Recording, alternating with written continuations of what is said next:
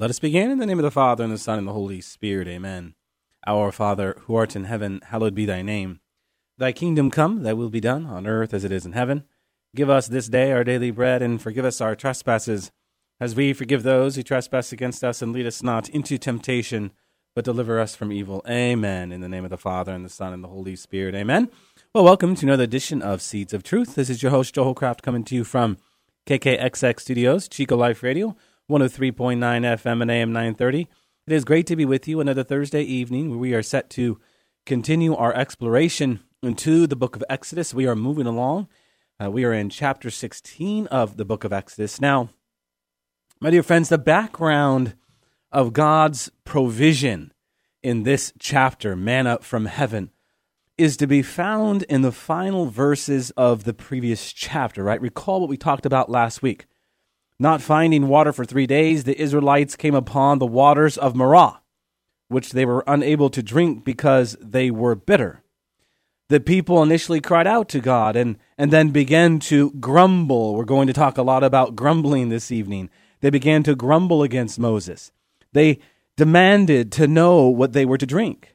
The Lord first made provision for the sweetening of the bitter waters of Marah, and then he spoke these words in verse 26 If you listen carefully to the voice of the Lord, the Lord your God, and do what is right in his eyes, if you pay attention to his commands and keep all his decrees, I will not bring on you any of the diseases I brought on the Egyptians, for I am the Lord who heals you. So, as we noted last week, the bitter waters of Marah, and again, Marah means bitter, huh? were as useless to the Israelites as the bloody water of the Nile after the first plague was brought upon Egypt, huh? What's the point here? The Egyptians were plagued by God because they failed to heed the instruction of God to let his people go. When God's command to the Egyptians was disobeyed, the plagues ensued. Now God is laying down commands to his people the Israelites. If they disregard his commands, they will be plagued, just as the Egyptians were. So the response of Israel to the bitter waters at Marah reveals that uh, the Israelites are sinful too, right? God's commands will be given to his people to test them, to instruct them. Uh, now, while God's statement to Israel is a general command to them, the first of the commands and decrees which God refers to here are given to us in chapter 16. These commands are God's instructions regarding the gathering and use of the manna which he is about to provide for his people. And it is these commands which serve as a test for Israel's faith and obedience. Here at the beginning of Israel's journey from Egypt toward Canaan, the time spent in the wilderness is intended to, again, instruct an occasion for teaching Israel the necessity of faith and obedience. Let us turn our Bibles to chapter 16 and read, let's see here, verses 1 to, we'll take it down to 21 uh, for now. They set out from Elim, and all the congregation of the sons of Israel came to the wilderness of Sin, which is between Elim and Sinai on the fifteenth day of the second month after they had departed from the land of Egypt. And the whole congregation of the sons of Israel murmured against Moses and Aaron in the wilderness, and said to them, Would that he had died by the hand of the Lord in the land of Egypt, when we sat by the flesh pots and ate bread to the full. For you have brought us out into this wilderness to kill this whole assembly with hunger. Then the Lord said to Moses, Behold, I will rain bread from heaven for you, and the people shall go out and gather a day's portion every day, that I may test them, whether they will walk in my law or not. On the sixth day, when they prepare what they bring in, it will be twice as much as they gather daily. So Moses and Aaron said to all the sons of Israel, At evening you shall know that it was the Lord who brought you out of the land of Egypt. And in the morning you shall see the glory of the Lord, because he has heard your murmurings against the Lord. For what are we that you murmur against us? And Moses said, When the Lord gives you in the evening flesh to eat, and in the morning bread to the full, because the Lord has heard your murmurings which you murmur against him, what are we? Your murmurings are not against us, but against the Lord. Whew, those are some strong words, huh? Again, we'll talk about that. And Moses said to Aaron, Say to the whole congregation of the sons of Israel, Come near before the Lord, for he has heard your murmurings. And Aaron spoke to the whole congregation of the sons. And as Aaron spoke to the whole congregation of the sons of Israel, they looked toward the wilderness, and behold, the glory of the Lord appeared in the cloud. And the Lord said to Moses, I have heard the murmurings of the sons of Israel. Say to them, At twilight you shall eat flesh, and in the morning you shall be filled with bread. Then you shall know that I am the Lord your God. In the evening quails came up and covered the camp, and in the morning dew lay round about the camp. And when the dew had gone up, there was on the face of the wilderness a fine, flake like thing, fine as hoarfrost on the ground. When the sons of Israel saw it, they said to one another, What is it? For they did not know what it was. And Moses said to them, It is the bread which the Lord has given you to eat. This is what the Lord has commanded. Gather of it Every man of you as much as he can eat, you shall take an omer apiece, according to the number of the persons whom each of you has in his tent. And the sons of Israel did so. They gathered some more, some less. But when they measured it with an omer, he had gathered much, had nothing over. And he had gathered little, had no lack. Each gathered according to what he could eat. And Moses said to them, Let no man leave any of it till the morning. But they did not listen to Moses. Some left part of it till the morning, and it bred worms and became foul. And Moses was angry with them. Morning by morning they gathered it, each as much as he could eat. But when the sun grew hot, it melted.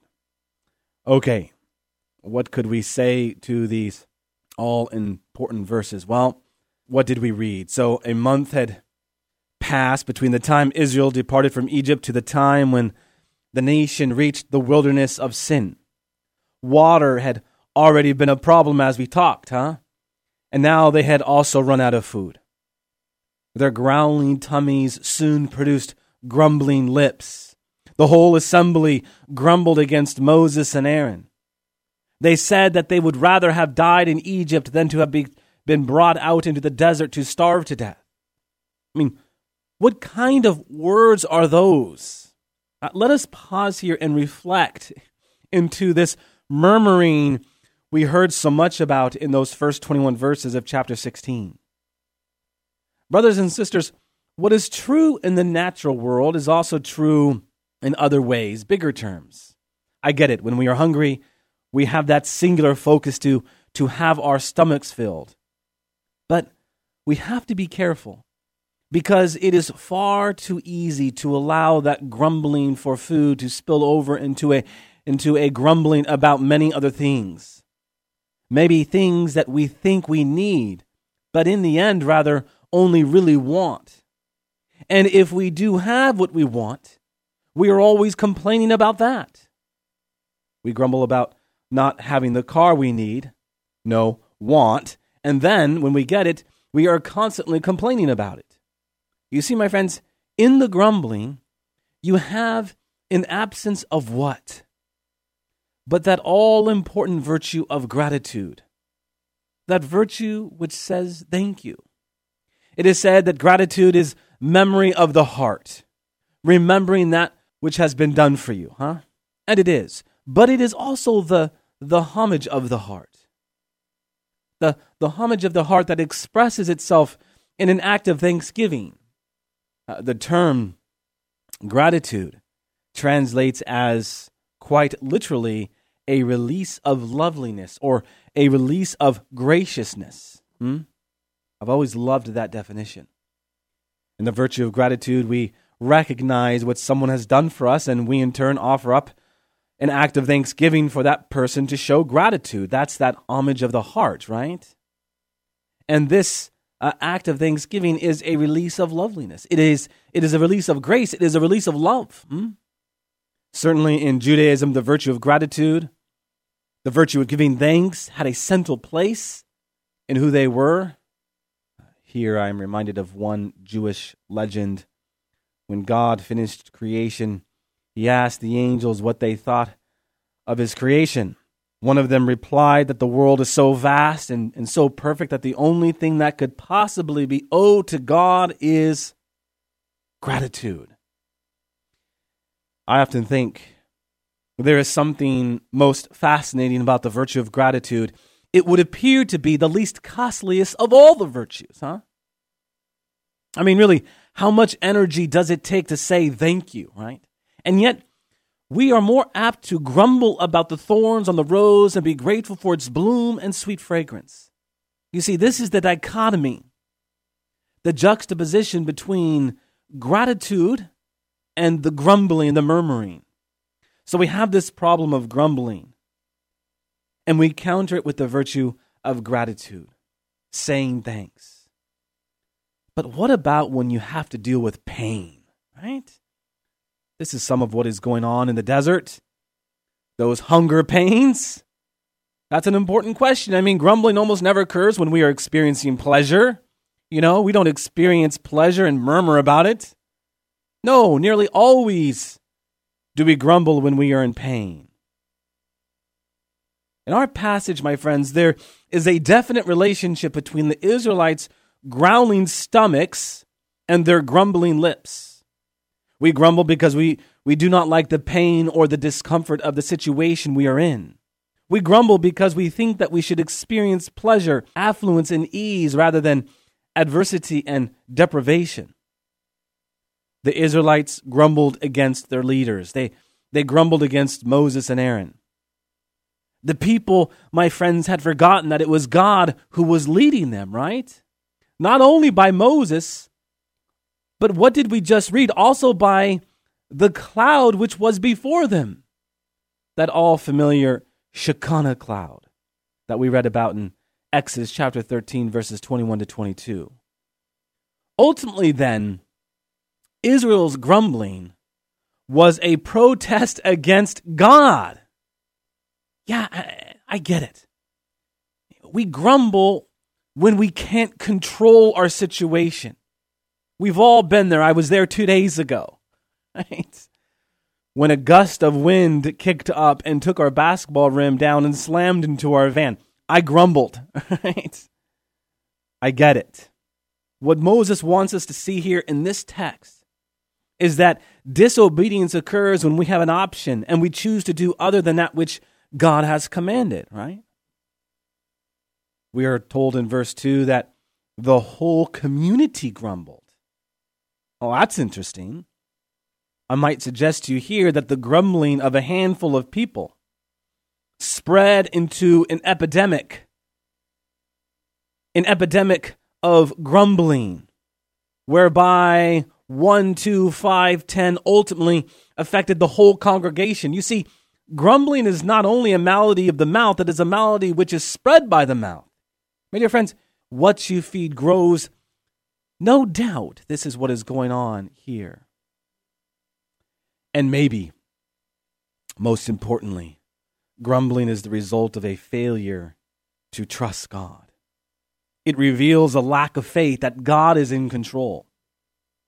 For the person who grumbles, that individual does not see the good hand of God, refuses to accept any kind of adversity, and sees disaster rather than blessing as the outcome of, of their circumstances. In fact, we can go farther and say that grumbling is allowing our present circumstances to nullify really our confidence in God's purposes and promises that we are all so familiar with.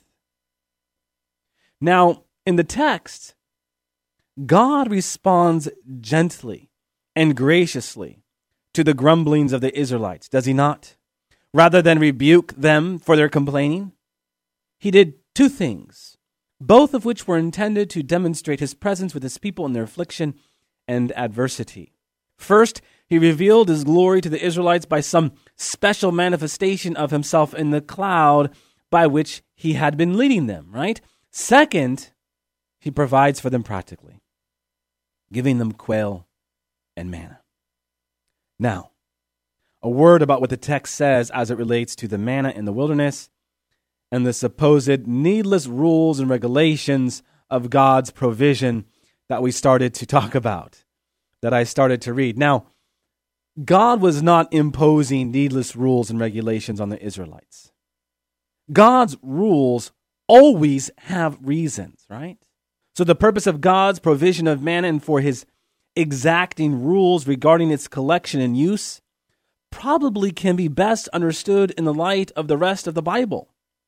So let us fast forward to Christ in the desert, and we will do so with Deuteronomy 8 in the background. So Israel was led into the wilderness to be tested by God for 40 years. Uh, this is what we read specifically in Deuteronomy chapter 8, verse 2. Our Lord was led by God into the wilderness to be tested, including hunger for 40 days, as we read in Matthew 4, verses 1 to 2. Now, at the end of the 40 day period, Satan approached our Lord to tempt him. The first attempted temptation centered around what? But food, right? Since our Lord was hungry after his 40 day fast, it seemed only logical that he should eat, huh? so Satan challenges him to prove his deity by satisfying his human need for food, doing so by the exercise of his divine power. Now, what's interesting is how our Lord responds. Our Lord's answer was to refer Satan to Deuteronomy chapter 8, which was a theological reflection of incidents such as that recorded in Exodus chapter 16. The lesson drawn from Deuteronomy 8 was that one's physical needs are secondary to one's spiritual responsibilities, namely to be obedient to the will of God. Our Lord's hunger, like Israel's, was the will of God. To satisfy the physical need for, for food and, and at the same time to disobey God's will, quite simply, wrong. In point of fact, Jesus was saying that obedience to the will of God is more life saving for a hungry man than is the eating of bread. The end point is this obedience to the will of God, brothers and sisters, is the basis for survival, and of course, is of the highest priority. So, as we provide for our physical needs, that which passes away, how all the more important to provide for our spiritual needs, that which doesn't pass away. Now, what does Jesus do with this in the New Testament?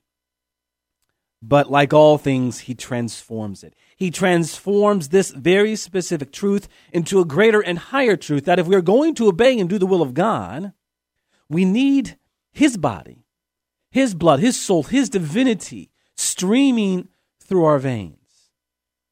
If you have your Bibles out, turn to John chapter 6. Huh? John chapter 6. In John chapter 6, the crowds had followed our Lord to a desolate place, aka a wilderness, as Mark would speak to it, where there was no food available. Our Lord gave them bread and fish to eat, just as God as God had given the Israelites bread and quail to eat in the wilderness in Exodus 16. The response of the crowd was to look to the Lord Jesus. Sir, they said, from now on, give us this bread. In response, Jesus said, I am the bread of life. He who comes to me will never go hungry, and he who believes in me will never be thirsty. But as I told you, you have seen me, and still you do not believe. Hmm. So he's calling for faith. He's calling for obedience. He's, he's calling for trust. Now, if the parallel between Exodus 16 and, and John 6 isn't strong enough, we find that just as the Israelites grumbled in the context of the manna which God gave in Exodus 16, so too the Israelites grumbled about our Lord as the bread from heaven. In John chapter 6, verse 41, we read, at this, the Jews began to grumble about him because he said, I am the bread of life that came down from heaven. Uh, let us go to John 6 and, and read some of these verses, huh? As we are making this comparison, this all important comparison. The book of Exodus and the Gospel of John are just replete with many, many parallels We can spend month upon month examining these, but uh, as we're going through this book, I am trying to do my best to hit upon some key parallels. All right, let's pick up chapter 6 and verse 30. Verse 30. So they said to him, Then what sign do you do that we may see and believe you? What work do you perform? Our fathers ate the man in the wilderness, as it is written, He gave them bread from heaven to eat. Jesus then said to them, Truly, truly, I say to you. Oh, by the way, the Greek there for truly, truly is amen, amen. It's a pay close attention. You know, imagine a teacher of yours saying truly, truly. What does that tell you? Well, what I'm about to say, pay close attention. So we read in verse 32 It was not Moses who gave you the bread from heaven. My Father gives you the true bread from heaven. For the bread of God is that which comes down from heaven and gives life to the world. They said to him, Lord, give us this bread always. Jesus said to them, I am the bread of life. He who comes to me shall not hunger, and he who believes in me shall never thirst. But I said to you that you have seen me and yet do not believe. Right? There's that verse 36 we just read. All that the Father gives me will come to me, and him who comes to me I will not cast out. For I have come down from heaven, not to do my own will, but the will of him who sent me. Here you see the importance of obedience, huh? And this is the will of him who sent me, that I should lose nothing of all that he has given me, but raise it up at the last day. For this is the will of my Father, that everyone who sees the Son and believes in him should have eternal life, and I will raise him up at the last day. How did the Jews respond to that? you guessed it. The Jews then murmured at him because he said, I am the bread which came down from heaven. They said to themselves, Is not this Jesus, the son of Joseph, whose father and mother we know? How does he now say, I have come down from heaven? Jesus answered them, Do not murmur among yourselves. Huh. Does this language sound familiar? We pick it up in verse 47. Truly, truly, I say to you, there it is again, I am the bread of life. Your fathers ate the man in the wilderness and they died. This is the bread which comes down from heaven that a man may eat of it and not die. I am the living bread which came down from heaven. If anyone eats of this bread, he will live forever, and the bread which I shall give for the life of the world is my what? flesh. Again, verse 52 the Jews disputed among themselves How can this man give us his flesh to eat? They interpret our Lord's words as completely barbaric. So Jesus said to them, Oh, I didn't mean that. No, the opposite. Truly, truly, I say to you, unless you eat of the flesh of the Son of Man and drink his blood, you have no life in you. Verse 54 he who eats my flesh and drinks my blood has eternal life, and I will raise him up at the last day. For my flesh is food indeed, and my blood is drink indeed. He who eats my flesh and drinks my blood abides in me, and I in him. As the living Father sent me, and I live because of the Father, so he who eats me will live because of me. This is the bread which came down from heaven, not such as the fathers ate and died. He who eats this bread will live forever. So there he's saying, You want to talk about what happened in Exodus 16? Let me tell you something. What is before you is now just not greater, but the greatest. I, the Son of the living God. Verse 60 Many of his disciples, when they heard it, said, This is a hard saying. Who can listen to it? But Jesus, knowing in himself that his disciples murmured at it, said to them, Do you take offense at this? then what if you were to see the Son of Man ascending where he was before? It is the Spirit that gives life, the flesh is of no avail. The words that I have spoken to you are spirit and life. But there are some of you that do not believe. For Jesus knew from the first who those were that did not believe, and who it was that would betray him. And he said, This is why I told you that no one can come to me unless it is granted him by the Father. After this, many of his disciples drew back and no longer went about with him. Wow, powerful stuff. If anyone out there were to question the actuality of what Jesus is saying here in this text, don't. Certainly, the Jews would not have been murmuring as they were, clamoring that this is barbaric imagery. How can he say he's going to give us his flesh to eat? Right? Clearly, this is what he was saying. Why did he institute the Eucharist? That indeed he would become the new Lamb of God. And what have we already said about the importance of the Passover lamb? If you do not eat it, chew it, you have no life in you. Incidentally, take note of what takes place in the Greek here. Up to verse 54, John employed the Greek esthio, which is the more common Greek for eating. In verse 54, he uses the term trogo, which literally means to chew or gnaw, specifically to chew or gnaw on animal stock, such as mules, pigs, cattle, uh, lamb. And let's take this one step further. In these uh, subsequent verses, 55, 56, 57, he uses, he employs the plural form of trogo, trogon. This implies in the Greek uh, perpetual consumption. Isn't that fascinating?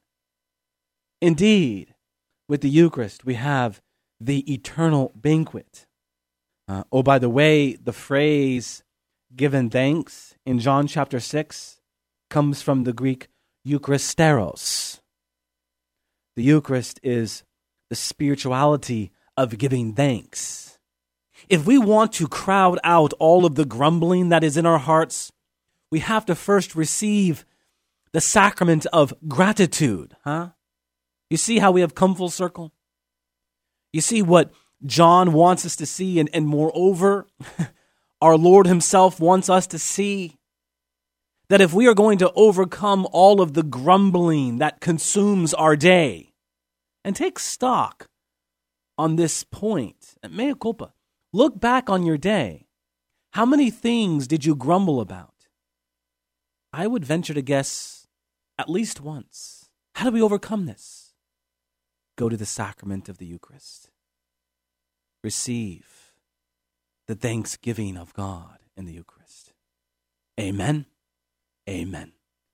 All glory be to the Father, and to the Son, and to the Holy Spirit as it was in the beginning, is now, and ever shall be, world without end. Amen. And God bless you.